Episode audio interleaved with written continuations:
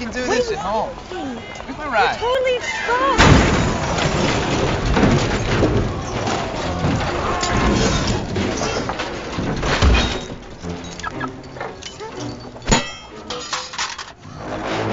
You think that's funny, Pebbles? Johnny, What? you gave us names? You don't think. So now you're the face of the Fantastic Four? A face that's about to be broken. Look, this isn't permanent, Johnny. We need to be careful until we're normal again. What if I don't want to be normal? I didn't turn into a monster.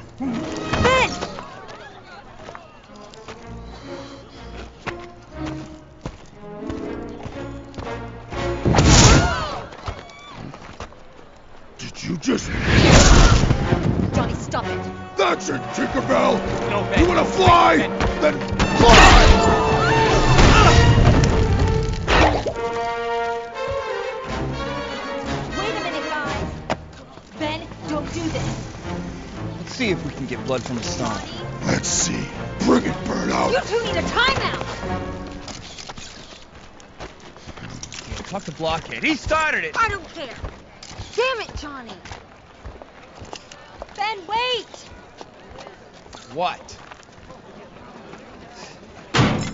You need to control yourself and think before you act. Yeah, but see, that's your problem. You always think you never act. What if we got these powers for a reason? What if it's like some higher calling? A higher calling like getting girls and making money? Is there any higher? You know what, Reed? This is who we are. Accept it. Or better yet, enjoy it. Wait, Ben. Slow down. He didn't mean it. You know Johnny. He's always been a hothead. It ain't him. It's them! Can't live like this. Just give Reed a little more time. You know how he works, analyzing every little step before he takes one. It's easy for you to be patient. No, it's not. I thought I was done waiting for Reed. But I. We're all in this together, Ben. Together? Susie, look at me. You got no idea what I... What I'd give to be invisible. Welcome to the Superhero Cinephiles podcast. I'm your host, Perry Constantine, and welcoming back uh returning guest for yet another double feature, and that is Kellen Conley. Kel, how you doing today? What up, though, Perry? How are you, buddy? I'm doing good. Um, so before we jump into the movie, one thing I've thought about talking about on this show uh lately is just kind of talking about any things not necessarily specifically related to superheroes, but any sort of media or you know comics or books or movies, TV shows, anything we're consuming right now that we're really into. So, what have you been watching? What have you been reading these days? I I actually I had a friend give me access to his Marvel Unlimited, and instead of I actually have been reading some of the recent Spider-Man issues because I fell off Amazing Spider-Man, fell off the series like in the middle of one of um Brand New Day years Yeah. ago. And like I kind of was around for Superior Spider-Man, but that's it. So I'm actually reading where Ben Reilly came back and like was uh Spider-Man essentially, like they had the trademark and everything. Oh, like the that. beyond the beyond stuff, right? Beyond, yes. Yeah, Yeah, yeah. I'm like part I think I'm two parts into that and I'm really enjoying that. I've read the entire Ben Reilly Scarlet Spider series and it ended really whew, Yeah. was not ready for that that landing. Um, as far as TV goes, I just finished Better Call Saul when it, it wrapped its whole series finale. So that that was incredible. What an Mhm. incredible run they had. And of course, um, I- I'm still pretty um geeked up about Stranger Things 4. I haven't watched it in over a month, but I was very happy with uh, how that series progressed. and Yeah. everything like that. Um, I, I I think I'm two trades into the the Spider-Man Beyond stuff myself, so I've been keeping up with those. Uh, yeah, that's good stuff. I've been in. I like that Ben's finally coming around again. Like as much as I love Peter David, that that Scarlet Mhm. Spider run didn't really do Oh. it for me. Oh man, like I, I keep debating if I want to do something on the pod about it because it's like it's it's not worth it. Because when I first heard about Ben coming back, I was like, I was like, all right, how are they gonna do this? And then it's like, I kind of realized he was like the jackal and blah blah blah, and then this is like his redemption story. And it the story started off really awkwardly. He's he stuck the landing in the middle, and it's like, okay. I, this is going someplace, and then the ending was just kind of like I feel like they're like we're gonna cancel the book. He's like, okay, deal with this. Yeah, yeah. So, yeah, It, it was weird because for like there's like a good decade when Marvel kept teasing us with the Scarlet Spider. So it's oh, first like got. we got we're having the Scarlet Spider come back, but it, it's Kaine, it's not Ben. Yeah, it's like we're having Ben come back, but now he's like kind of evil. So Right. He's doing the same thing the Jackal wanted to do Mhm. back in 1995. Yeah. Um, and then sadly, I decided tonight I was going to read.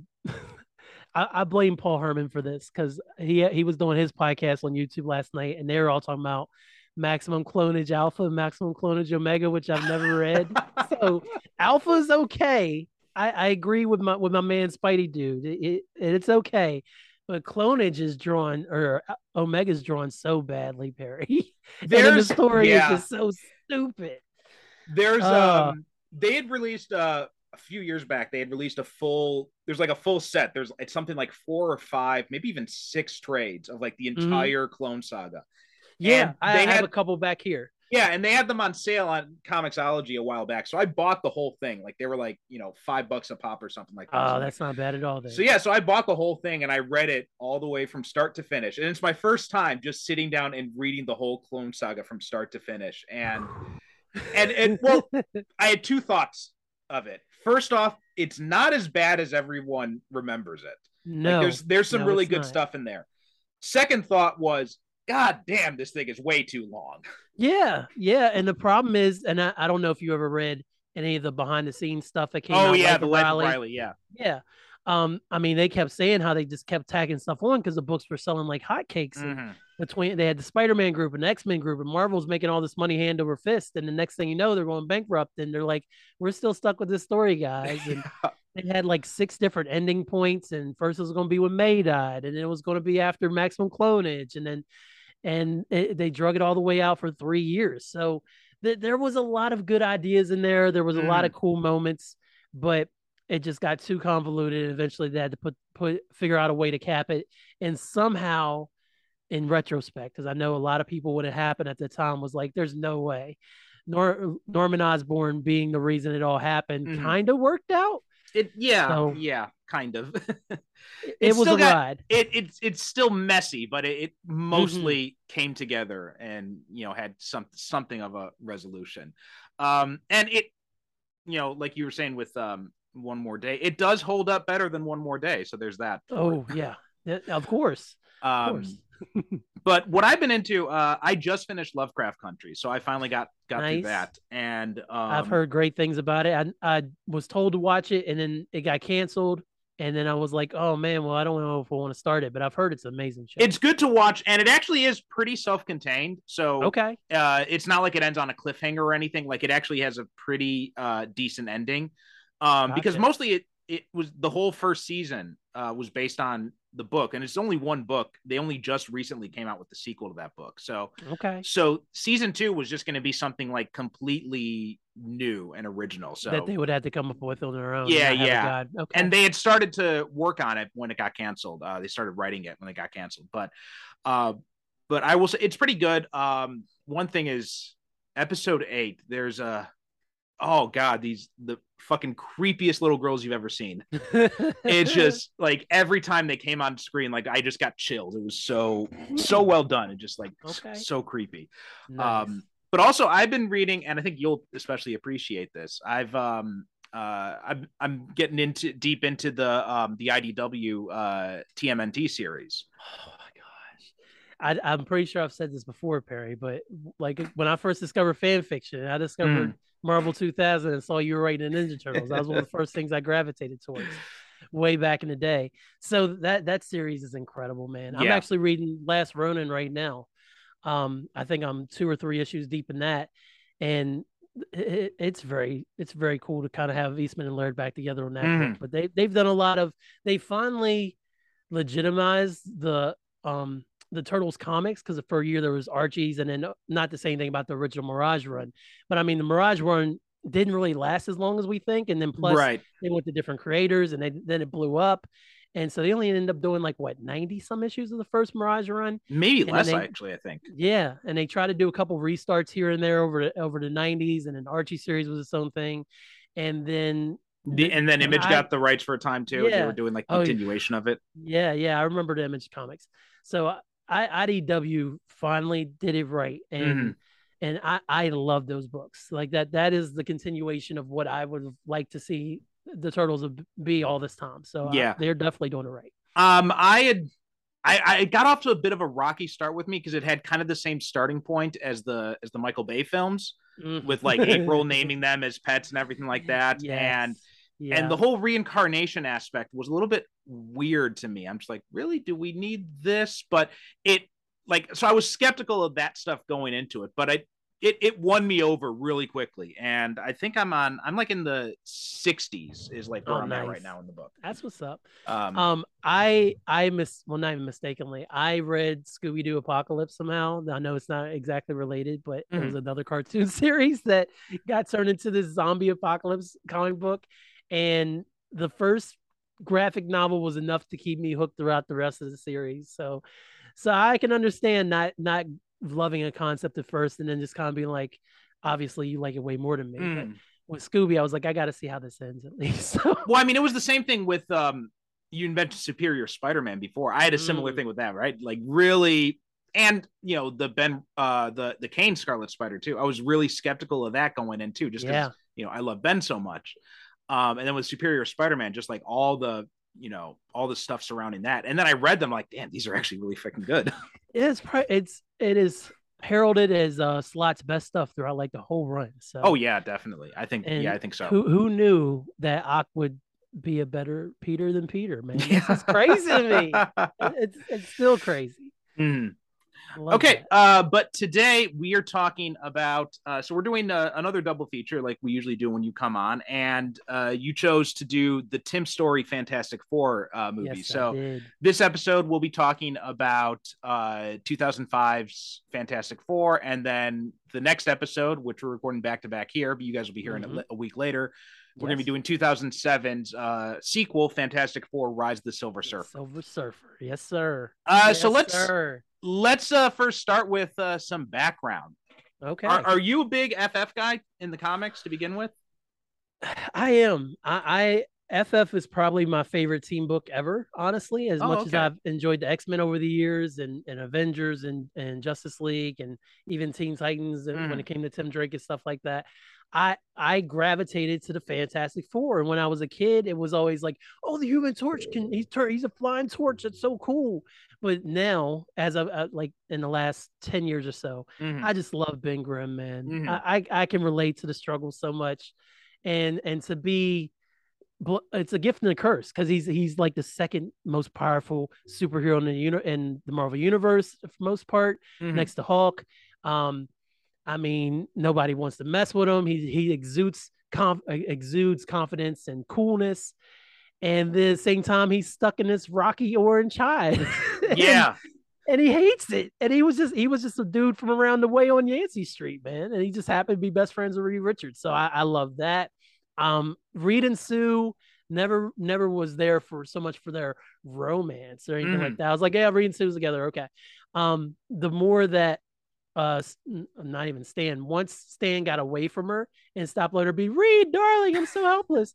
and she got to actually do cool stuff like during John Byrne's run and stuff like that. And they really elevated her from being an invisible girl to an invisible woman. I don't remember if that was during Stan's run or not, but I think it might have re- been Byrne's run, but I'm not 100 Yeah. percent certain on that. yeah, because she was the invisible uh, girl forever. yeah, yeah. Uh, once once she kind of started coming into her own, and they really started to uh, opening up her powers and stuff instead of just being like, "I turned invisible, I'm going to trip you because you can't see me." They they found new ways to use her, and of course with the introduction of Franklin, and then and then her being a mom and and Valeria and stuff. It's like, oh, it's like now now the the mommy genes are kicking in, so you really don't want to f with Sue, Sue Mm. Storm, Sue, Sue Storm Richards, and and then Johnny, man. Johnny's everything that any teenager wants to be, of Mhm. course. Uh, super cool, gets all the girls, can fly around the city. He's a, literally a human torch. He's a little bit of a hothead. He's best friends with my guy Spider Man. Mhm. So, so what more could I ask for there? But then at the same time, in recent years, obviously in the comic books, he, he died. He had to come back from that, which is crazy. Um, nobody thought they ever would kill off Human Torch of all people. Mhm. And I'm not as up to date on the current run. And like last time I really read FF was truly when um Mark Mark Waid was writing the books, and that was Oh, okay. That was a 15 yep. years ago. yeah, that was a while back. Yeah, so that was the last time I was really keeping up with him. I know that there's been some cool stuff with Jonathan Hickman and that he's done that I really want to catch up on, especially because of how impressed I was with Hickman on his X Men run Mhm. um, and stuff like that. So I do plan on catching up. But I, I just always loved the family dynamic. I love the Baxter building. And, and Reed's Reed. Reed, and let's not leave Reed out. Reed is Mhm. like one of the biggest brains in the Marvel Universe, but Reed is also one of the biggest a-holes in the Marvel Universe because he doesn't realize how he, he's clueless. He he's so smart, but he has no like he he's getting better, obviously, over the course of his 60 years he's been around. But I mean, at first he was just so book smart. He was just he had no street smarts at all. So he's like, Sue, why are you getting mad at me? Because I spent four days in my lab. And she's like, Bro, I'm over here like, you know, laying across this couch and posing provocatively, and you're over here playing with your isotopes. Well, like, what's going on, Reed? But the the family dynamic of it all, the way they bicker Mhm. and fight, Johnny and Ben, which the movies did really well. They did really did- well. Yeah. um it, it just always worked for me and they had the coolest villain so cool that he's borrowed for every little thing in the marvel comic books Mhm. whenever they need need a we need somebody to do something and he has his ultimate plan let's get victor von doom like there's so many things that was done right with this series and it, it's honestly just so timeless that that's why it's been so difficult to capture in, on film i think Yeah. so i love the ff So this is this is uh this is news to me because I've I've always associated you with like Spider Man, uh, Tim Yeah. Drake, like you mentioned, uh, the Turtles. I never really knew you were such a big FF guy. they're they're probably my my my hidden property so to speak Mhm. because like it like my first comic books i think i remember i don't remember what issue it was maybe it was like in the 300s of ff it was diablo the master of alchemy Mhm. and he had essentially he made the elementals i want to say don't quote me but essentially he fought he had brought on these elementals who had powers to counteract all the ff and um um um shoot who was the other miss marvel what was her name Oh, uh, Sharon. Yeah, Sharon something. I can't remember her last yeah, name. yeah, Sharon when she was she thing, she Mhm. was a part of the team at that time. And so he literally took apart the whole FF in this entire issue. And they managed to figure it all out and beat him in the same issue. And that was like one of my first issues. I was like, yo, this team's dope. Like I, I love Sharon. Ventura. Thank you, Sharon Ventura. Yes. Um, one of the original Miss Marvels, I believe, right? That wasn't she like Miss Marvel before the Miss Marvel incarnation? No, no, I'm pretty sure. I'm pretty sure. Um, Carol came first, and then Sharon came up. Sharon after. came after. Okay, I think I'm sorry. pretty sure. I'm not 100. percent when I started reading the books, I think she it was around that time she might have been Miss Marvel after she was She Thing. So Mhm. so that makes sense. But that was one of my first books. And then I went to a yard sale like way back in 94. I still remember this. And I got this book that contained the first six issues of Fantastic Four. Was a little pocket book. Mhm. And uh, it had all six issues. And I literally poured through that book. I read that book so much the cover fell off. it had an Mhm. amazing um amazing Kirby cover where Thing was like breaking out of the machine and and Doom's trying to shoot a thing and then the rest of the team are like getting together, getting ready to take on Doom. And I I fell in love with those first six books and like a lot happens in those first 6 Mhm. books too. So I, I don't I don't get a chance to put it out there so much, but it just randomly struck me. I was like, I wonder if Perry's done Fantastic Four. and here we are. Yeah. Um, but you know, I was never a really big FF guy. Uh, like Mhm. I, I gravitated more towards the X Men, towards the the more weird characters.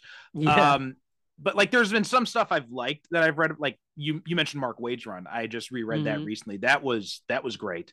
Oh, Um, man. Hickman stuff is really good too. In fact, if I think if you're gonna rank rank Hickman's work on those three big Marvel properties, you know, Avengers, X Men, and FF, Mhm. I'd say his FF work. I'd put that at the top of the list, and then Ooh. his X Men work, and then his um, his Avengers work. yeah, I, I need to jump on there. I got that plugged, so I, I Yeah. gotta start checking that 'Cause I- out. I think the his big weakness for Avengers was like I felt like he had all these really big ideas, but it it was at the expense of the characters. Like he had too many characters, and Mhm. they didn't really get enough attention. He kept bringing in all these new characters that I didn't, and then didn't spend enough time to really make me give a shit shit about Oh, them. Sounds like Vince McMahon. Okay. um, and then his X Men stuff, it's it's got the big ideas thing. It's a little bit better on the characterization front, but it's still Mhm. got. I think it's got too many characters, and I think there's too many. There's a lot It's of force. Yeah, there's a lot of It's force lot. Things in there. Like, um, but the FF stuff, it's and I think this is where he benefits just because it's such a smaller cast, so he has Mhm. to focus more on the characters, so it works Yeah. a lot better because of that. A- absolutely, man. Um, so yeah, uh, these these hit home for me for some reason. Like Mhm. I, I love Spider-Man obviously when it came out. Really enjoyed the first two X-Men movies. And then these were like the ones kind of in between because this is the first first one was 2005. We didn't get Last Stand X-Men 3 until 2006, I believe. Mhm. Uh, Spider-Man 3 was until 2007. So this was like our major Marvel property holdover um, until we could get to the more X-Men and Spider-Man stuff. Oh, and yeah, obviously yeah. it was Fox. So I was really pumped about this. And and uh, I, I was very happy with both movies. I'm not scared to say it, Barry. no, no. I mean, th- there's there's definitely good things about these movies. Um, so let let's first jump in with the first one, and Let's go ahead. this was a this was a weird time in uh, superhero film history because Mhm.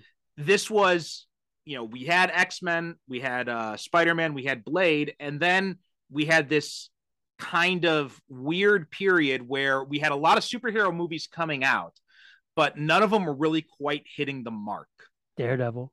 Daredevil i mean the director's cut was good but it still Yes. had it still had issues with it right like uh, and Yes. they weren't really taking off with the public in the way that um you know when you look at yeah what they do the way they do now um you didn't you know you didn't have a batman begins yet you didn't have a dark knight you didn't have an iron Mm-mm. man or anything like that It's so crazy. yeah Crazy and so this was that weird period because i think in this time period this was also a weird thing because this was a period when the superhero movies a lot of them kind of were ashamed of being superhero movies. Mhm. um yes. so it's like you know the x-men's like we're we're not superheroes. We're not running around in yellow spandex right? It's and it's like this you know everyone's got to be in black leather or something like that. And so in that respect spider-man and the fantastic four were really kind of outliers because these were both movies where it's like no we're superhero movies and we're and we're fine wearing that on our sleeve right? There wasn't that kind of like angsty stuff. It was just like you know we we're superheroes we like being superheroes we were and i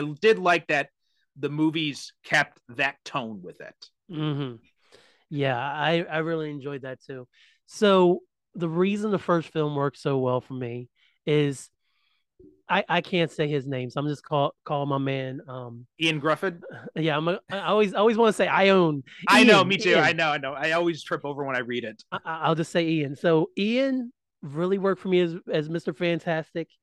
Chris Evans as Human Torch. Mhm. Shout out to Cap.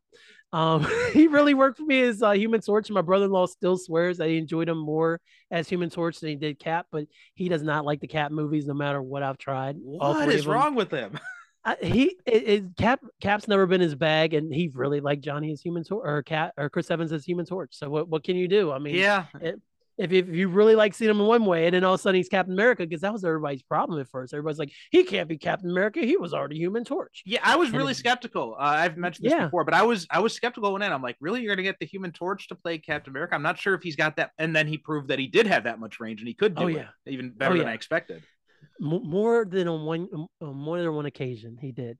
Mhm. And then Mike, Michael Chiklis, shout out, shout out. to Oh, yeah. the Shield. No better casting than him for the thing. He absolutely nailed it. Michael Chiklis.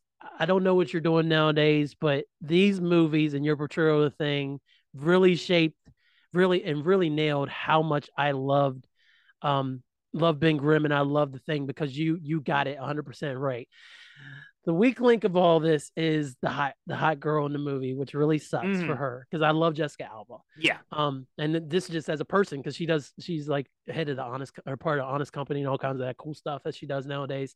And I've, I've liked some of her other films that she's done. I like Alias back in the day. oh you mean dark angel s- Dark Angel, thank you. I'm thinking about Jennifer Garner. I'm sorry for Jennifer Garner. I know you're from West Virginia. Don't come at me. I mean, if you want to, I'll apologize to your face. I have no problems doing that. Okay. Okay, Jennifer Garner.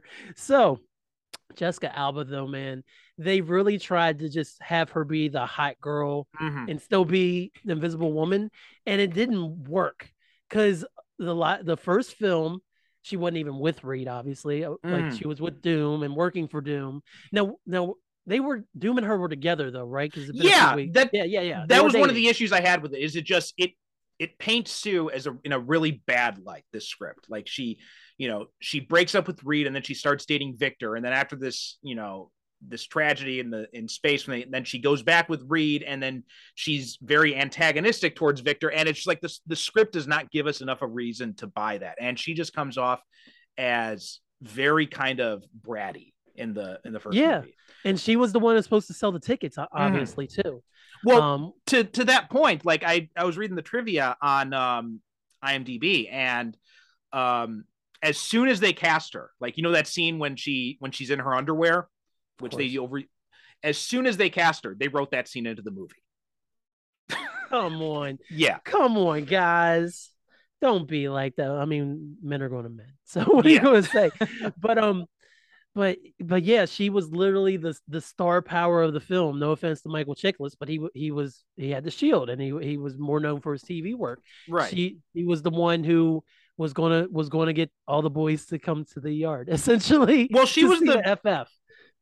I think at this point she was the only one that had had bit like you know some big movie roles to her to her name at that point because you know the other two big names in this were Chiklis and um uh McMahon but Mc, Right. they were both uh doing you know mostly it was critical acclaim from the stuff they were doing on on FX like Mhm. Chiklis with the Shield McMahon on uh on Nip Tuck and Chris Evans he had done some films but he wasn't really a big name at this point he was you know still kind of unknown at this point Right. Like I have watched not another teen movie several times before I saw these films, and I still it still didn't click until I saw not another teen movie again. I was like, "Holy crap! Human Torch is in this movie!" Every time I every time I see that movie. By the way, and I've mentioned this before, but that is such an underrated movie. Uh, Oh, it's so funny. It's Me so and my good. wife were watching it a few months ago, and I was like, "This still holds up. It does. It still holds does. up pretty nicely. Uh, Twenty some year odd years later." So It was like the only one of those insert genre movies Mm. that was actually good.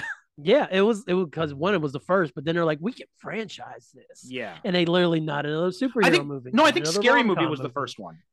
Well, yeah, I was talking about the not another. Oh, like, okay, okay. Yeah, I see. Scary Movie was absolutely um 100%. It started it really kicked the genre off. Yeah. But then they started doing those not another spy movie and all those things that went straight to DVD, Mhm. the Walmart DVD bin. um but yeah she's just she's the weak link in the family and i don't blame alba for it at all like i think she No, does the no best way. she can with what she's been given what she's been given is dog shit though is the problem a big old pile. Yeah. A big old pile of it. Um so so yeah, her her reasonings don't make any sense.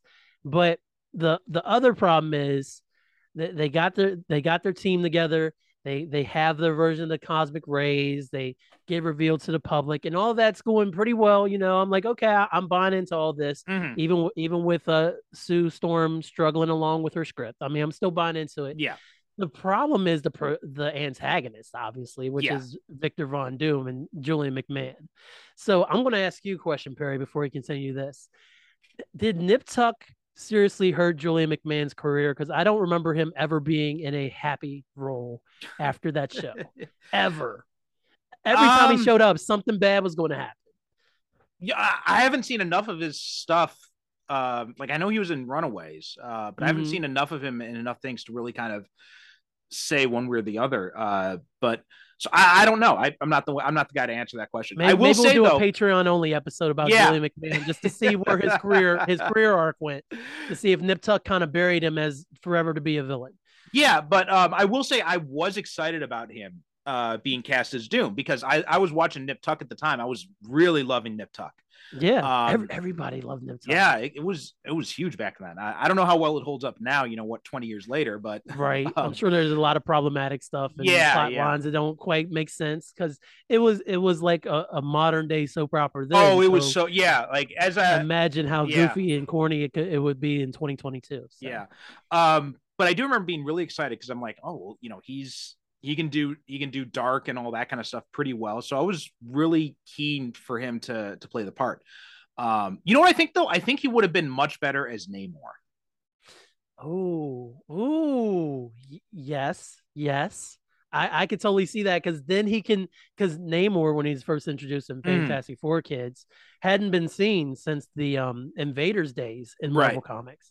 So all of a sudden he was this homeless guy who Johnny shaved with his finger because Mhm. Johnny Johnny you literally set his finger on fire. It's like you look like someone. Holy From crap! you you're look like a guy Submariner." from my comic book. Let me shave you with the flaming finger. Shout out, shout out to Stan and Jack for that one, man. And he, he's like, You're you're the submariner. And all of a sudden he's like, I am the submariner. I'm going to kill you all. And he Mhm. takes off. I love those comic books. Oh, so he yeah. would he'd been an excellent casting for that because then he could have been the bad guy, but then he also could have kind of t- towed that line between I'm doing this for my kingdom. It's not just because I'm a bad guy and I'm motivated because you my uh my girlfriend went back to her ex-boyfriend and and I kind of got caught in a raise and Mhm. and oh my I am scarred and I'm my my skin is turning metal like his skin turning metal. yeah dude. yeah like i'm i'm cool with having doom involved in the origin i'm fine with tying him into it um even like him running a corporation i Mhm. mean i prefer it if he's you know running a country but you know i can fine whatever i, I can deal with it big Harry Osborn vibes. Yeah, from yeah. the first Spider-Man films. I feel Yeah. like. Yo totally it, like even down to like the board stealing the company right it's just like it's straight up what happened to norman osborn in that movie yes, yes, it, it really is, man. Um, and I mean, the- that's- honestly, and that's the ahead. big problem uh this is the big problem with the with the first movie is that there's not really a good story right they focus so much on building up the family dynamics and mhm. which are really well done like the even with the problems with sue's character when she's interacting with the rest of the team mostly it works It- yes, mostly it works um but then when we get to the actual story that's when it starts to fall apart because we have this thing where all of them except for johnny are upset about their condition and they're all angry that people are and i think they they overplayed that part too much which, which again i oh think yes, is kind of a symptom of the early 2000 superhero movies where we have to hate the fact that we have superpowers um yes. so I think yes. that was that was very much just a trend at the time. So, but but then when we get into Doom, you got to help me out with this, Kel, because I've seen this movie over the years, probably about like maybe five or six times, okay. I probably doubled you, so yeah, that's good. and for the life of me, I still cannot tell you what Doom's ultimate goal is, what his plan is. Why is he doing all this? Okay, so I'm, going to put on my my um, I'm to put on my wrestling hat here to make it make sense. Okay, so Doom's goal, and it's not evident at all. So I agree with you. His goal is to one prove that he, of, of course, he still wants to show he's smarter than Reed because Mhm. they they get outed pretty quickly and then they found out oh reed, reed is this he's the one that went to space and they obviously know he's a failed scientist and his experiments are working but at the same time he's losing his company and stuff Mhm. so he's out for revenge to reed for scarring him which is ultimately in the comics a, a lot of their dynamic even though they used to be best friends like his whole thing is like oh i'm scarred and i blame reed richards and blah blah blah you know so there's that motivation that he wants to get Reed back because he got scarred and he's turning metal and he has electricity powers like Electro all of a sudden. And he wanted to show that he could cure a thing, which he did, which he did cure a thing. But Mhm. then Ben was like, oh crap, well, now I can't fight. Let me go turn this machine right back on without Victor being around and turn right back into the thing that you needed Victor to run the machine the 1st Mhm. time. But I digress. I digress. Uh, and then he he ultimately wanted to win the girl back. So Mm. I'll, I'll kill Reed, show the world how smart I am, cure Ben, and he'll be dead. And then she'll be like, "Oh well, he's dead now, and now I'm gonna go be with Victor." So so that was his plan, even though at no point did he actually state those facts because he really didn't say that much when he got in. The, he was all hooded up yeah. and stuff. It was all like, oh, you know, he- there, there wasn't much to it. No, no.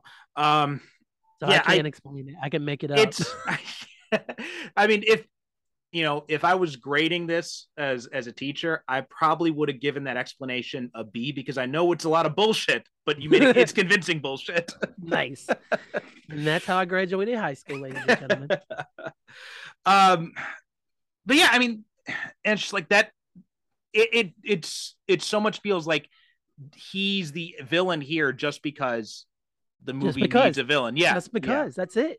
and it it also feels a lot like when we were kids and we had our little action figures and then we had our bad guy and Mhm. it's like okay we're going to have these people fight. We didn't have to have any kind of plot lines. Of course we're children. We, we Right. they were going we're going to fight. Shredder and the turtles are going to fight. Mhm. the fantastic four and doom's going to fight. And you know we we'd be fighting and then we put our toys down and walk away and they lay there for x amount of time and next time pick up they're going to fight again. So it felt very much like this. Like we got our pieces. We showed how they turned into the ff we showed this how johnny was going uh kind of made himself famous and he won won the the the ski what was it the ski competition what was it again uh the Are you talking about the when he was at the the the when he was riding the mo- motorcycle thing? Yeah, the motorcycle thing. I'm sorry. Yes. Um. Yeah. When when that happened, and every, and then everybody he's using his powers to get popularity, and Sue's like, you can't do that. Also, again with the family dynamic, Sue and Johnny worked really well as far as brother sister. You really felt like they were brother and sister, and then Ben and and Johnny, of Mhm. course, felt like they were they best of best of frenemies essentially, Yeah, which yeah. is what they are in the comic books. So so that worked really well.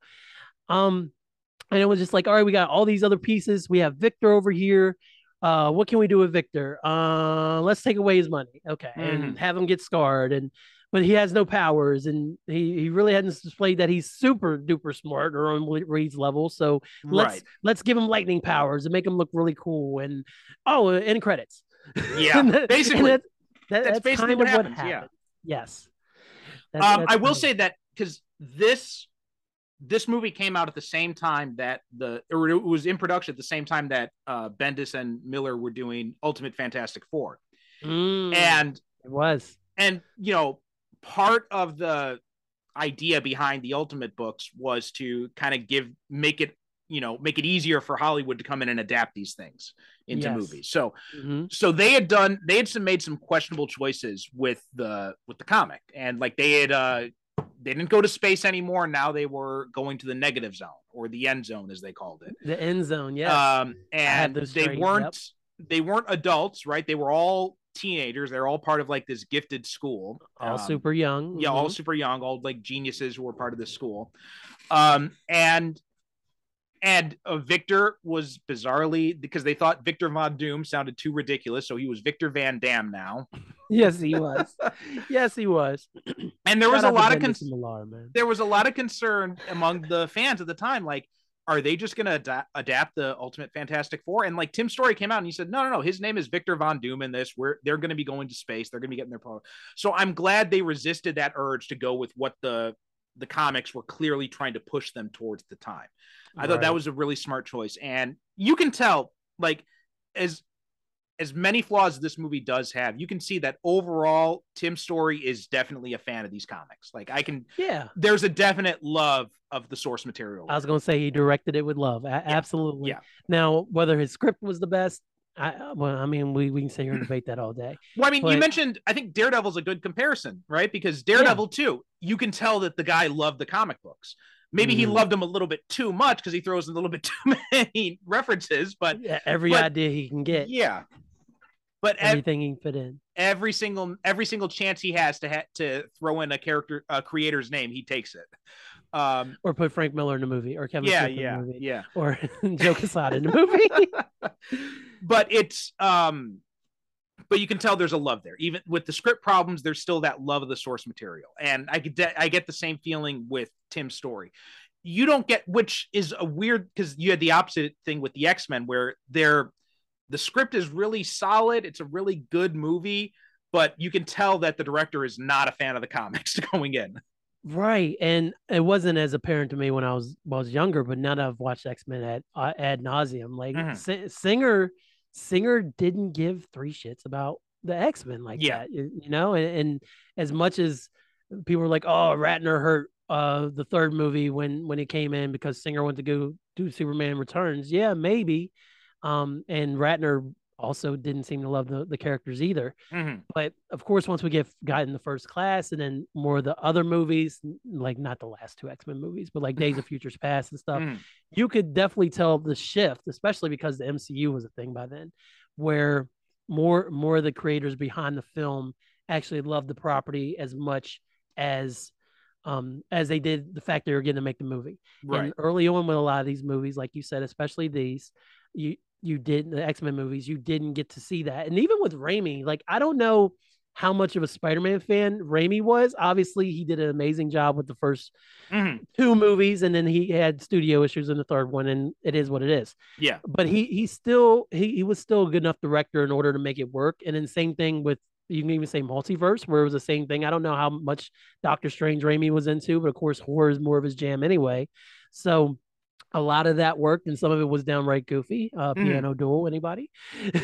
but I think in this- Raimi's case is he was I know he's definitely a, a fan. Like he has said that Okay. his his two favorite Marvel characters were Spider-Man and Doctor Strange growing up. okay, well there we go. Um, so so yeah. I'm I'm off base, that's Um, fine. but no, it, it is a it's it's um it's a good point to make, and I think Singer is probably the best example of that because he's someone who was able to make three really good movies, right? Mhm. X Men, X Two, and Days of Future Past. Even though he didn't really he didn't really give a shit about the source material.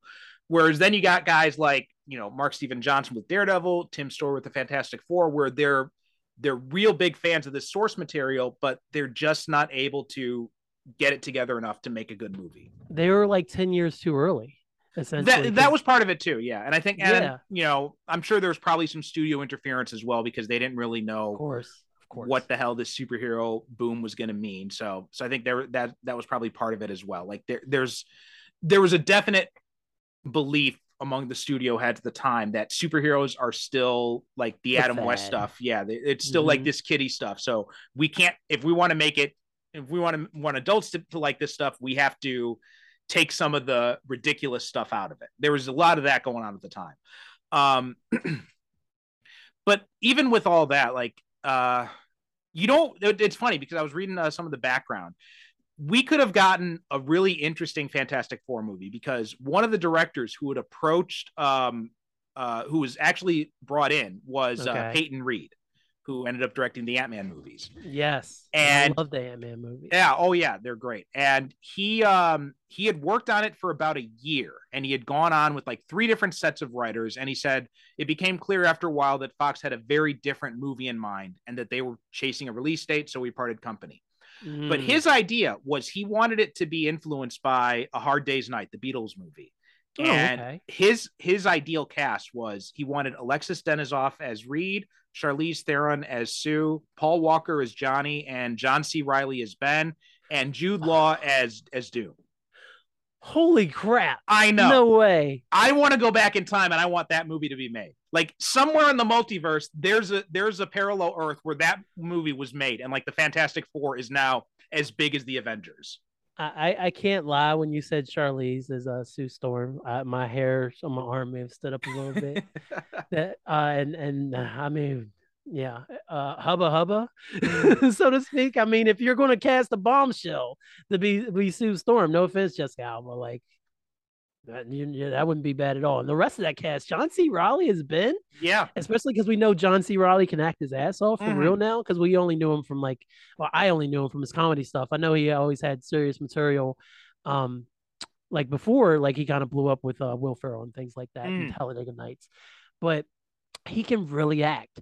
Uh, so him being in that role and and of course he could have shaved down his head or something, and he would have been younger and and and who was going to be Johnny again? Paul Walker.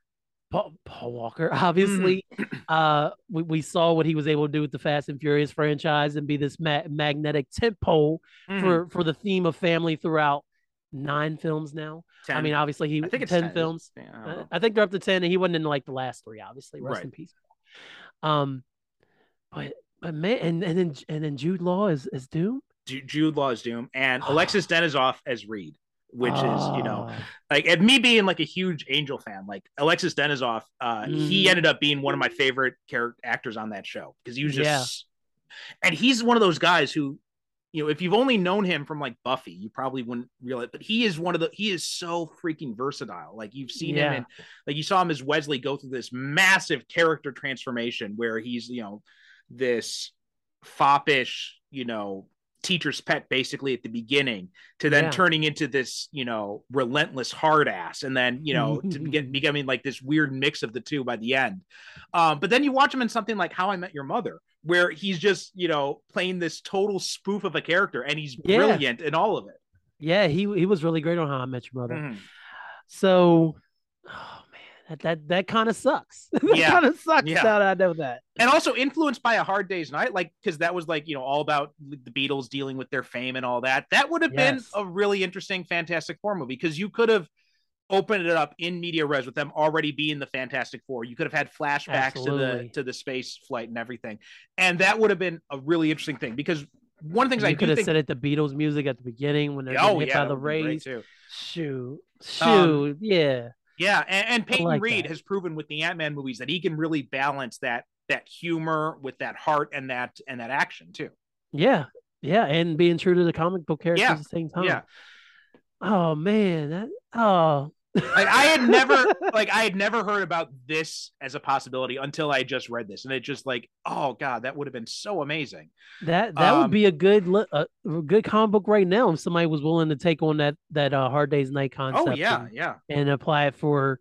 I don't want to do it in the middle of a real FF run, but I mean, hell, just throw a put F, Fantastic do Four like yeah, Hard do Days like a Night. limited series or something. Yeah, like that. that would be just great. dro- yeah. drop 16 12 issues whatever Mm. and you can g- run through it yeah that sounds that sounds great people Yeah.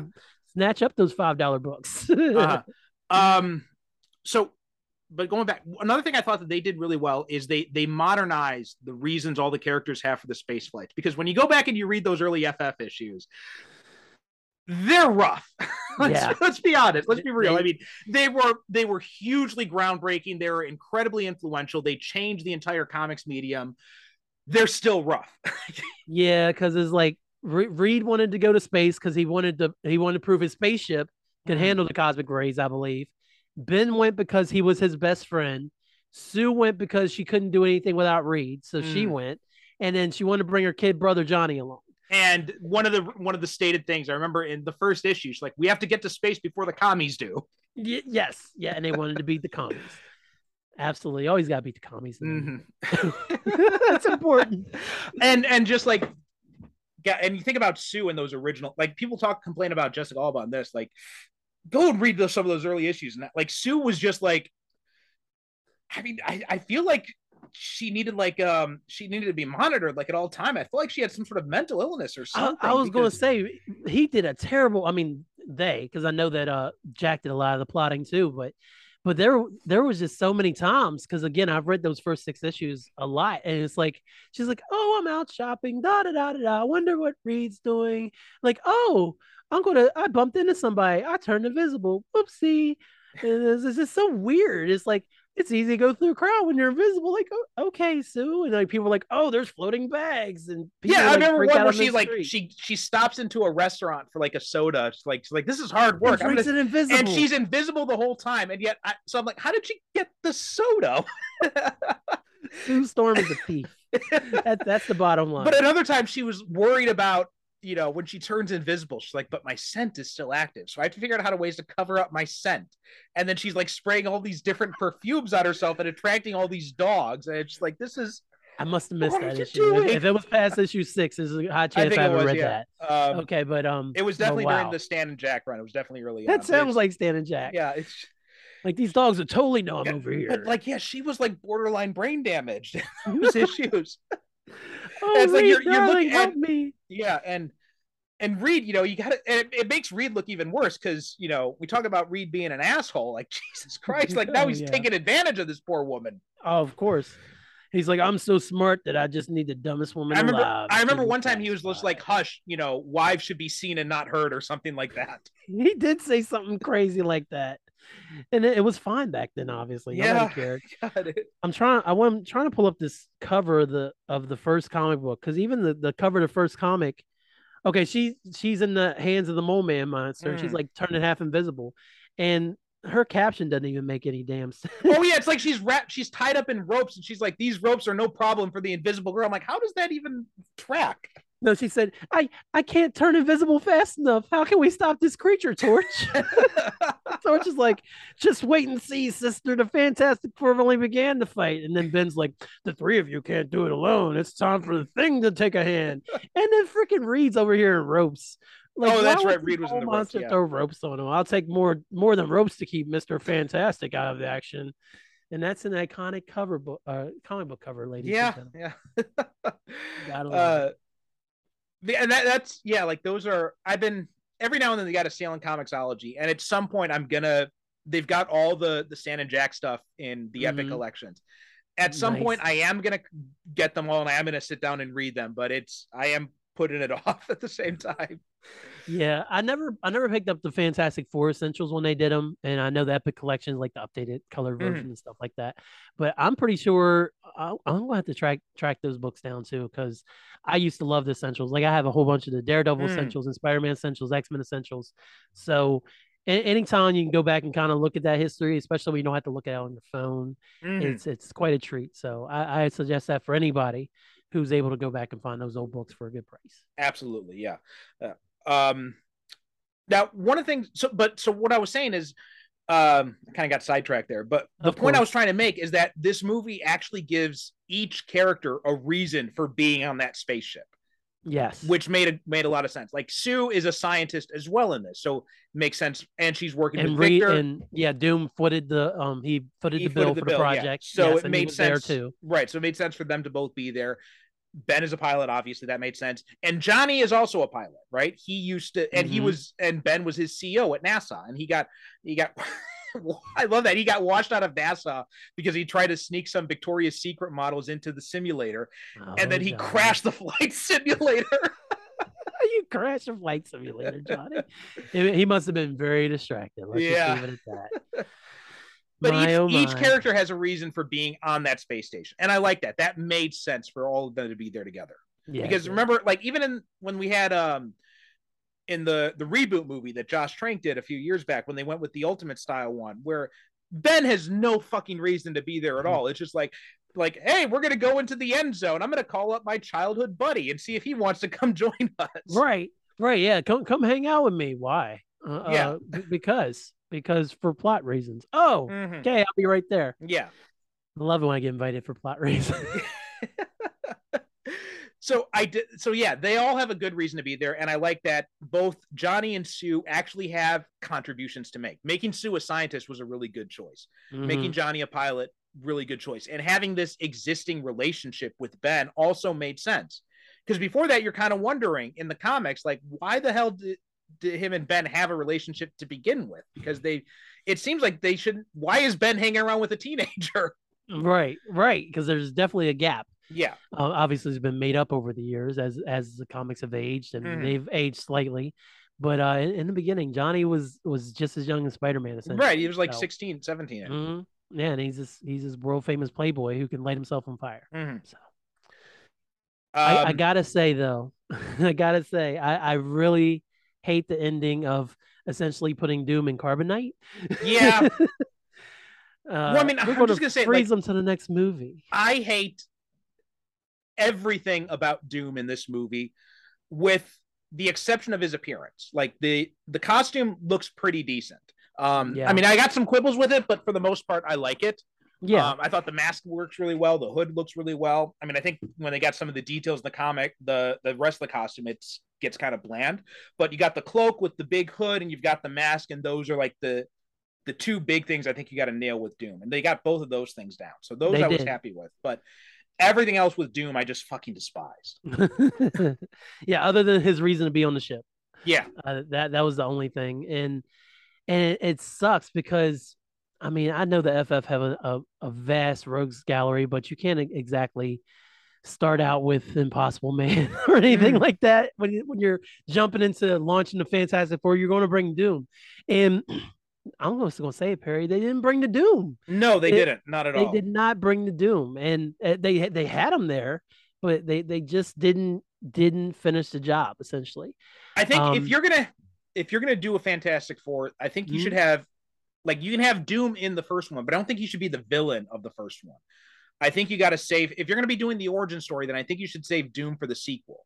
Uh, especially because- if he's going to be involved in the beginning i Yeah. agree yeah Well, I mean, also when you think about it too, like even in the original comics, Doom didn't come in until what, like issue four, issue five. issue four i think it's issue four, number five is for no four wait no no uh, four i want to say four and then him and submariner teamed up in issue six Okay, so so he was in the comic at least, at least two times before we actually um in those first six issues but they again they didn't jump right to doom right.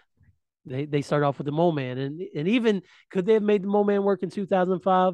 Probably not, but you know, there, there's different options. They didn't, they weren't going to do Skrulls. Obviously, Mhm. their Skrulls are way different than the MCU scrolls are today, but they, couldn't do there. They can't do Annihilus. How they going to explain a negative zone? Like that's that's a whole can of worms in itself. That's a whole other movie, you know. Right. So Well, I think one of the big issues is that there's it's hard to because the Fantastic Four don't really have a villain that directly ties into their origin. no, Right, no, so-. Um and when you tr- like you can kind of work Doom in, but it doesn't really work. It not in the same way with like, you know, Spider-Man. You can easily tie in Norman Osborn to that origin. It works it's Absolutely. very seamless. But it's it's a lot harder to do that with Doom and the FF. And I think that's kind of why you you would have to start off the movie, I think, in media res with the the team already formed, already having their powers, and Mhm. then show like in flashbacks, like an opening credit sequence or something, how they got their powers. It, it would have saved so much time because Yeah. I feel like they do spend so much world building on this movie, and all of a sudden it's like time to fight the bad guy, and then that's like twenty minutes, and then it's Yeah. credits. Like I said, I mean, I think um the Incredible Hulk still, I think, did the has is like probably my favorite version of the way they handled an origin story. because Mhm. it's just like this five minute credit sequence with like these these Right. different scenes you get everything you need to know and it's all played over music and it's the opening credits and then it's it we're into a whole different story then and it keeps your attention the It whole time, and you can follow yeah. along, and then like you said, it, it launches into the movie. Yeah. So, and of course, comic book fans have been fighting for years about watching the origin story again, and like even with Right. Robert Pattinson Batman happening, everybody's like, "Oh, they're going to tell the origin story again," and no, they didn't quite tell the origin, but a lot of it was still tied to his origin again, Mm. uh, with with uh, dealing with the fallout from his parents and everything like that. So at least we didn't see the waynes getting murdered again so that was That's true. And we didn't have to see Ned, Negan or Maggie get mur- murdered again like we did in um yeah Batman v yeah. So we didn't have to see any funny. we didn't have to see any pearls falling in slow motion again so that was good Nah, no, we just got a lot of Nirvana, and I was here for it. So I was here for it. I can't lie. Four times in the theater, and I, I don't, I don't regret any of them. So wow I really like that movie, Perry. I can't lie. It's good. I, I feel like it's. I feel like the third act is a little bit unnecessary, but overall, I really liked it too. Yeah, it, it, starts to drag after your second viewing, but I, I really enjoy a lot of the beats in it. So they, they did that really well. But we're we're uh, again here I am sidetracking the whole Mhm. conversation again. That's Um, what I do. but you know what? I want to talk about Johnny and Ben because Okay. uh, specifically, I want to talk. Let's just. I just want to focus on Ben first because one of the weird things this movie does, and I think it's just a waste of time, is the whole thing with his wife at the beginning. That's that. That's just that's like all right. We're going to turn you into a monster, and then we're going to find a way to even twist the knife deeper to Mhm. make people really feel bad for you. None of that was necessary. It's like, completely unnecessary. and, and I'm- and Like you, I'll- and you, you can correct me if I'm wrong because you know more about it, the FF than it. I me. feel like we're going to say the same thing. I'm pretty sure that this character did not exist. Like I know, No, like he had no sort of past. It's okay. So yeah, I, that's what I thought. no, he he had he like if I recall, like he, I mean, he he was the the guy from around the way. Like he was the muscle down the block, you know. Mhm. So so he, I'm sure he had his fair share of dames that he would like to hook up with every now and then back in the day, but he he never was uh, married or anything like that, and it made his wife look horrible, I know. Like for Like no this, reason. this movie does no favors to any of the female characters, No. with the exception of Alicia, who has such a small role, and that's the only reason Yeah. why she gets out unscathed. yeah, because she's only there for like what the last five minutes or so. Basically, yeah. At the she dinner Ben in the bar, and then later she pops up at the party at the end, and that's it.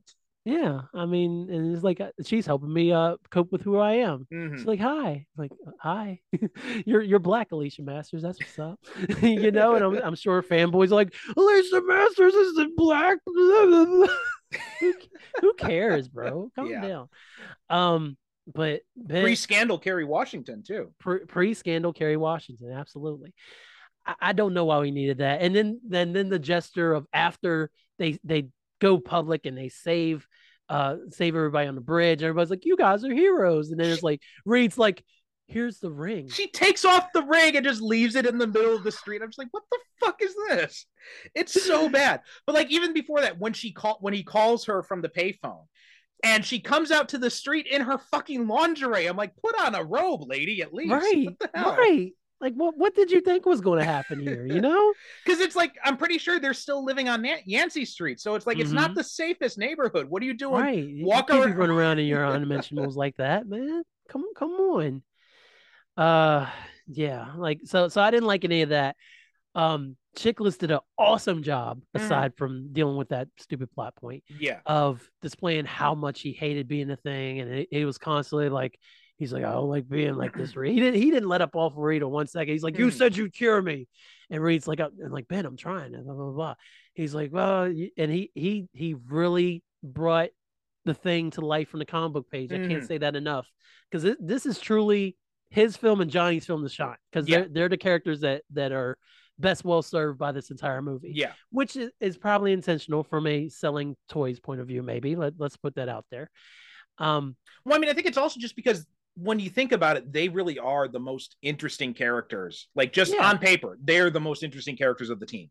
I don't ever see a kid run around saying I'm Mr. Fantastic. Like, Right. no, that ain't happening. Or or a girl saying I'm an invisible woman. Because again, as cool as her powers have developed to be, at the end of the day, to a child, all Sue Storm does is change invisible. Right. so, so and especially at, at this time, especially because they're more concerned about how are we gonna, you know, market this to to boys and young men. Mhm. So so Yeah. they're more concerned about Jessica Alba as eye candy and less concerned with her as like a headlining superhero.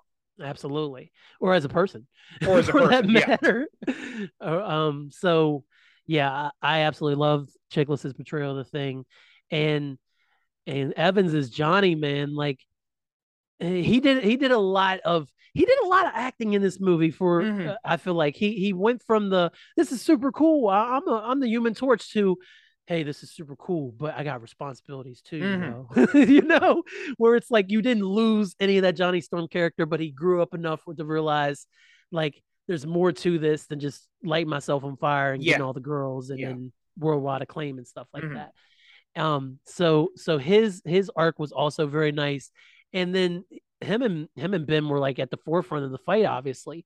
Um, with Doom at the end, there, I mean, they were the ones who helped put him away. So I I also really enjoyed their contributions together.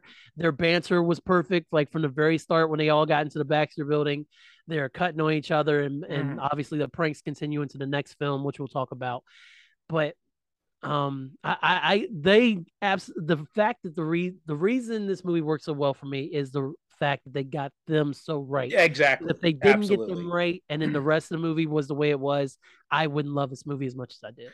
Well, one thing too, and I know a lot of people yeah, at, at the time, I'm not sure how people respond to it now, but Mhm. I remember at the time a lot of people were very critical of the the thing's makeup, which I actually like it. I think it works really well. It's not 100% like how he's come to evolve over the comics, but if you go back and you look at that original Kirby out, artwork, That's it. it's pretty it's very close to the original Kirby designs. even with the coloring and everything, it- it's Yeah. very dark. It's not super bright orange. Like uh, well, sometimes in the sun, you'll get you'll get that really Mhm. bright orange, but he's very rocky. He's very muddy, and it, it looks essentially like Kirby drew him for the first X amount of issues before he started really putting in eyebrows, Accentuating and the, giving- the brown and everything. yeah, and giving them that that classic thing look that we all know and love.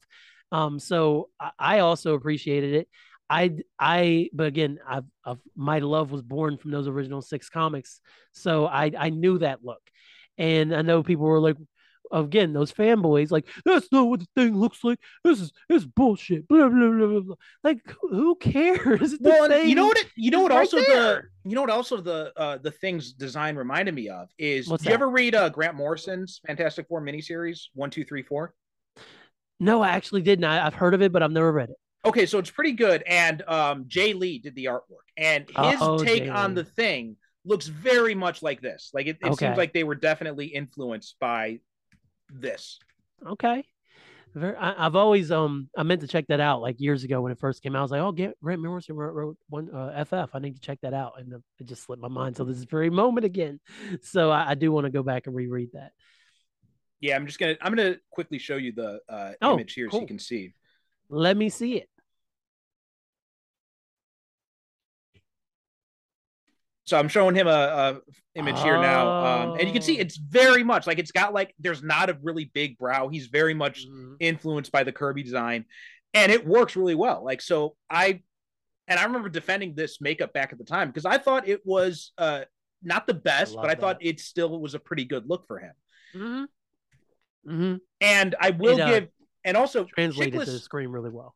yeah, and Chiklis was the only one of the cast who was a huge fan of the comics. Like he, he, he, he read the, the Fantastic Four growing up, and like Right. the thing was like a like a he was he loved the FF, he loved the thing. So, and he more than anyone else, he pushed really hard for prosthetic makeup. He did not want it to be because they had wanted to do a CGI thing, and and Chiklis pushed back against that.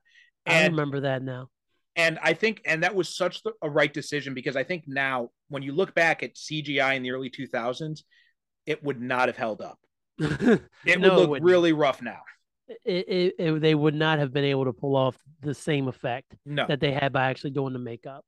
Um, be- because again, the thing is right there on our on our TV screens, people. Mhm. Like that's the thing. yeah, Like I, I don't care about his eyebrows or anything like that. He's got the voice, he's got the look, he's got the aggravation. Oh my god, his time, voice is perfect. Like I don't know if they had did any sort of post production work or anything on it, but whatever they did, it was perfect. Yeah, yeah, it, it- that's how I always thought the thing would speak. It reminded me even of uh, some of the Fantastic Four cartoons I used to watch, like Marvel Action Hour, where Mm. thing would have that real gravelly voice, everything like that. And, and Chiklis really brought everything he had to that role. So uh, I, I honestly couldn't can't think of enough for his portrayal of the thing because Yeah. I I really loved him in both of these movies. Yeah. Um, and I also like that they they brought in that stuff from uh the comics, like the whole the whole neighborhood the guy from the neighborhood thing. Like when he goes into the bar yeah, and and the bartender's, you know, standing up from him is like, hey, this is Ben Grimm from Yan- the first mook from Yancey Street to go into space. Right. And there's Right. this there's this neighborhood respect that they have from. I love that they they brought that in. Yeah, and that's that's such a a good piece of the comic book to bring in, like you Mhm. said, because again, spider go away. Um, sorry, again, uh, like that that's who Ben is. Ben is always talking about Yancey Street. He's Mhm. always talking about where he's from and being the the ever loving blue eyed thing from Yancey Street. yeah. And so for him to still be that, even as a monster in that moment, that that was uh the perfect touch, and and that's one of the points that the movie got right, and another win for me. Another reason why I love this movie. Yeah. Um, and then uh and Johnny, I think we, we kind of touched around a lot, but I thought they did a really good job of because I think with Johnny, there's there's the there's the possibility that you can make him too arrogant, too much of an asshole, and then the Oh, yeah. audience will turn off. And. Chris Evans manages to just skirt that line. He does. He does. Um, and again, this is a precursor to what he was able to do as Cap. But hey, guys, Chris Evans can act. In case y'all Mhm. weren't aware, Yeah. and he, he even acted in both of these films with as little as he was given to do in both of these movies. And I just mean with the script and everything like Yeah, that, because yeah. he he really was was able to um be be the best of both worlds not to quote uh hannah montana where he was also he was that he was that arrogant kid um who who wanted to be that hot shot and and get all the notoriety. But at the same time when shit really went down he w- he was able to be there for his new family for his sister and then obviously for his um new friend or Mhm. thing who he had begrudgingly had a newfound respect for and then he didn't really fuck with Reed a lot of the movie either either and also that was cool too to see him like you know what Reed you're not really as smart and to kind of have somebody go back and read because Ben was always like all right you gotta fix me but nobody Mm. was really trying to go at Reed like that which is kind of what Doom should have been doing but they I know really that's I mean that's really what it should be. It should be about the fact um that and I think one of the one of the bad things when you tie Doom into it is that because it's Doom's miscalculations that cause Mhm. it ultimately. And I think Right. one of the one of the things about the one of the keys about the FF is the guilt Reed feels over that. I think that guilt is diluted when you have Doom involved in the origin. It's Doom's miscalculation that that's responsible for it. When it's Yeah. all Reed behind it, then he has a much stronger feeling of guilt. Uh, he definitely does because um, it- there's whole comic books that have been spent over the years that just read mourning Right. the fact that he's done this to his wife and his and her brother and his best friend and he can't Yeah. cure him and and then you know then it's like hey Reed let's, let- daddy let's go outside and do this and he's like okay and he leaves a laugh I swear there's multiple comic books with the same story in it where he's just he's just mulling to himself how how awful of a person he is yeah, Um, and that's one of the reasons that Reed works in the comic books as well. Because Mm. yeah, Reed is ultimately that smart guy asshole, but at the same time, he does feel emotion, and he's never been someone to, as he evolved from the '60s, never been someone to hide his emotions at all. Mhm. Um, and and kind of puts him out there with um how he's feeling and stuff. Even if it's in those contemplative moments or when he's sitting with with Ben and they're just kind of talking back and forth, like he, he's always kind of worn his his heart on his sleeve, especially Yeah. when it comes to what he did, what he was responsible for. Absolutely, yeah. Um, and I also like that Johnny is the one who names them, who gives them all the names, because We're the Fantastic Four. I think one of the things I always had an issue with in um the uh in the comics is how Reed names himself, right? Uh, And it's like everyone's like it's like and you know Ben's like I'll be the thing, and then and Reed's like and I'll call myself Mister Fantastic. It's like okay, asshole. See, he didn't know how to talk to people back then. he was, he's probably stuck with it. I hate my name, but I can't change my name now. Mm. I can't just be Reed Richards. I gotta be Mr. Fantastic now. Um, but I, I I also like that. Um, one of the things that's weird though is how right from the start the media assumes they're going to be su- they're superheroes. I thought that Oh, was also a little bit that that comes off as a little Very bit forced. pretentious. Yeah, yeah, Like, oh, they have superpowers. They're here to protect us. Like, Mhm. maybe not. yeah. Maybe they're not all on the up and up. I mean, authority was around back then, but there's no way the authority was even in anybody's minds back then. No, no, not outside of the comics. Yeah. So maybe they're not always here for good, but Mhm. you got to give them the benefit of doubt. I mean, you don't want to piss them off because what if they're like, "Oh, you guys are strange," and then all of a sudden things like knocking people's heads off and stuff. a whole different movie. Whole different movie. I will say too, the effects on this, um, because again, you know, early 2000 CGI doesn't always hold up the best. Right. The, this actually holds up pretty well. Like the the CGI on Johnny is probably the, the biggest example of it, and that holds up really well. Reed's stretching Oh. effects also work pretty well now. Very cool. Very cool. Um, I always I did appreciate the fire effects on Johnny because Mhm. again, they they they couldn't really show the whole costume thing. I mean, I know they kind of went for it with the four later on, where you could see the four on his chest at certain Mhm. times, but you you really couldn't truly show hi- hi- the trunks and the pants and the boots Mhm. and everything.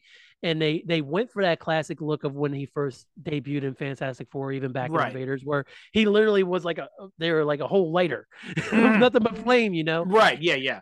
And so they Literally a Human Torch. yeah, they they went with that and they really leaned into it, but they still were able to clearly define uh, the that there's an actual human being underneath the fire. I think that was the right choice for this movie Yes. because, and and then we'll talk about the next movie because I think by the next movie the technology had evolved enough to the point where they could make it look realistic with some definition. Yeah, So, but in this first movie, I think it, maybe the technology wasn't quite there yet. So I think it was a good choice to just to play it safe and just have him, you know, look much more like you said, look much less detail on him. yeah, that that was definitely. And plus, you could even say he's he hasn't learned to fully control his flame like that. So yeah, maybe that's why the flames were a little bit out, more out of control. I feel like Stan and Jack may have explained that at one point where before he was like on fire so much and now and then he was able to kind of harness the flame and then we got our different the different levels of flame with Johnny. So you you could even say that with the first films, but true. Yeah, um all- all of the the effects when they went in space i thought was very very cool um the flame on johnny obviously we've already mentioned. Even the end battle for as short as it was and, and all the lightning and even with it being a little darker because they Mm. loved to shoot things in the dark back then. Yeah, um when when they had to light things up it was still very clear. You could tell who was who.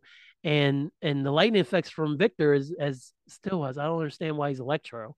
Yeah. but, but even the lightning effects from victor worked really well for me. So i'm i'm in agreement on the fx Um, and I like the costume design. I mean, I Oh, think yeah. my one criticism of the costume that I think if you're going to go with the old school design of like the the blue and the and the really dark blue, which is probably supposed to be black, I Mhm. think that you should um make the blue a little bit brighter. That would be like my Right. one my one critique about it. Otherwise, I thought the costumes were a really nice callback to the comics. They were really it, they made sense too, right? The whole fact that these were the suits they wore into space and they helped regulate their body temperature and all that.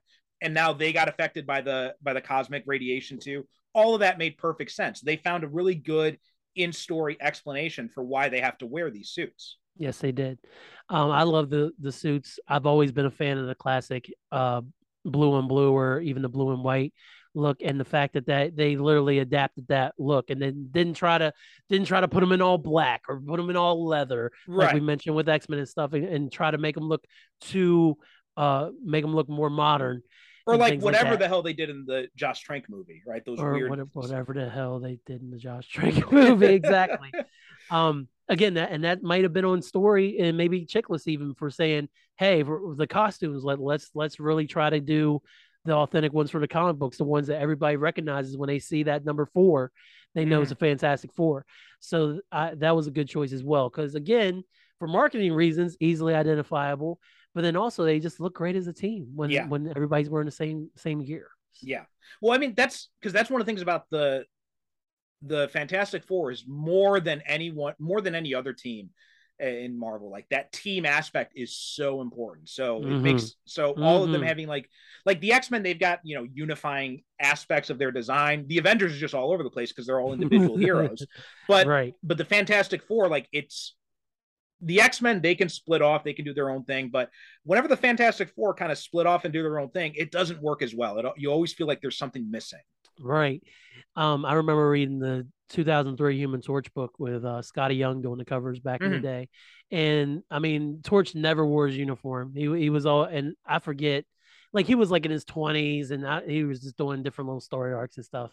And I was reading it, and I was like, I was like, I like this, but I kind of miss him being in his classic uniform. Like, wh- Yeah. why can't he just wear the uniform? Like he's Human Torch. Like Mhm. pe- people are going to know who he is. Uh, uh, he's obviously lighting him, his clothes on fire and stuff, and and wearing varsity jackets on the cover of the book. And so, so why can't he just throw on the uniform when he's got to fight crime? Like, what's Yeah. the big deal?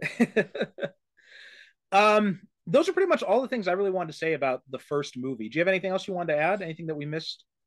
No, uh, nothing that uh, aside from the fact that I still really love this movie, and the only bad parts of it is Doom and the fact that they didn't do more with Jessica Alba. That, Yeah. that's my whole recap. Well, I'd say also just nothing like else away from this, people. That's my thought. I'd say also just like the lack of a real strong story is also a Right. weakness of this film.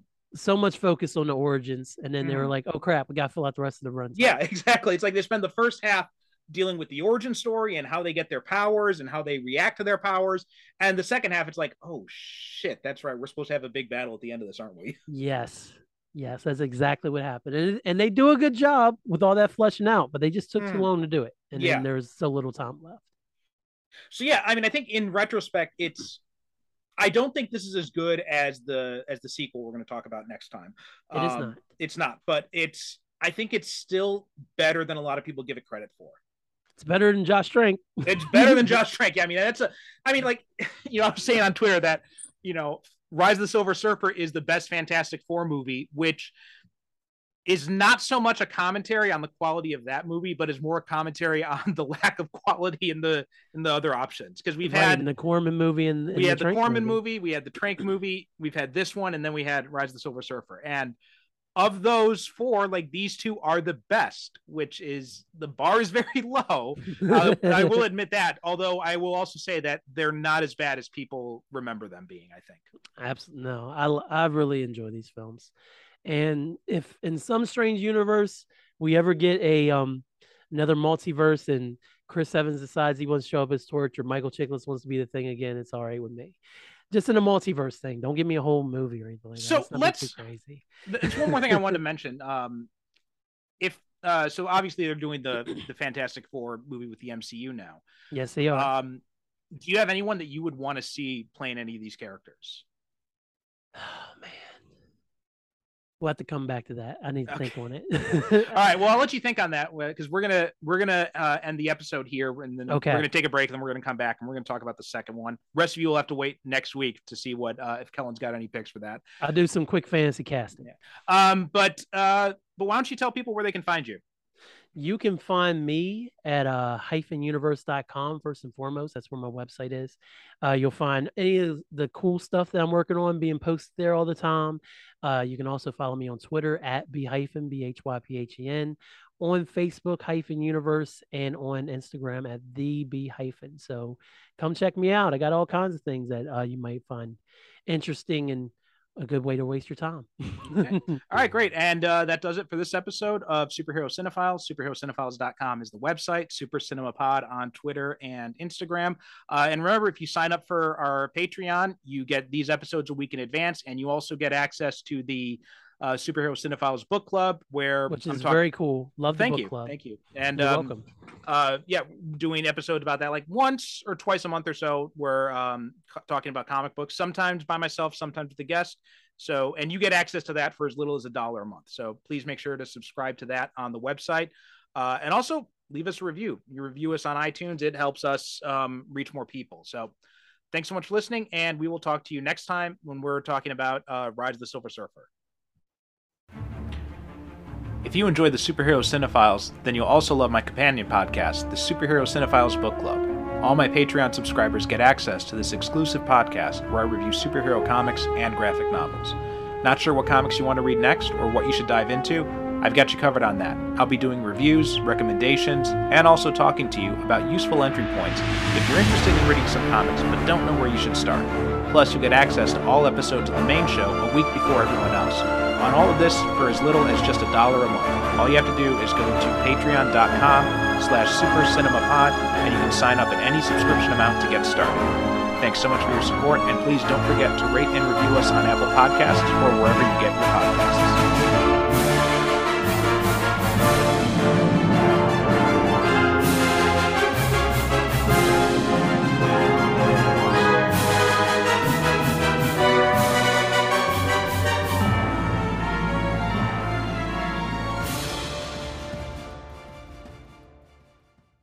Thank you for listening. And as always, good night, good evening.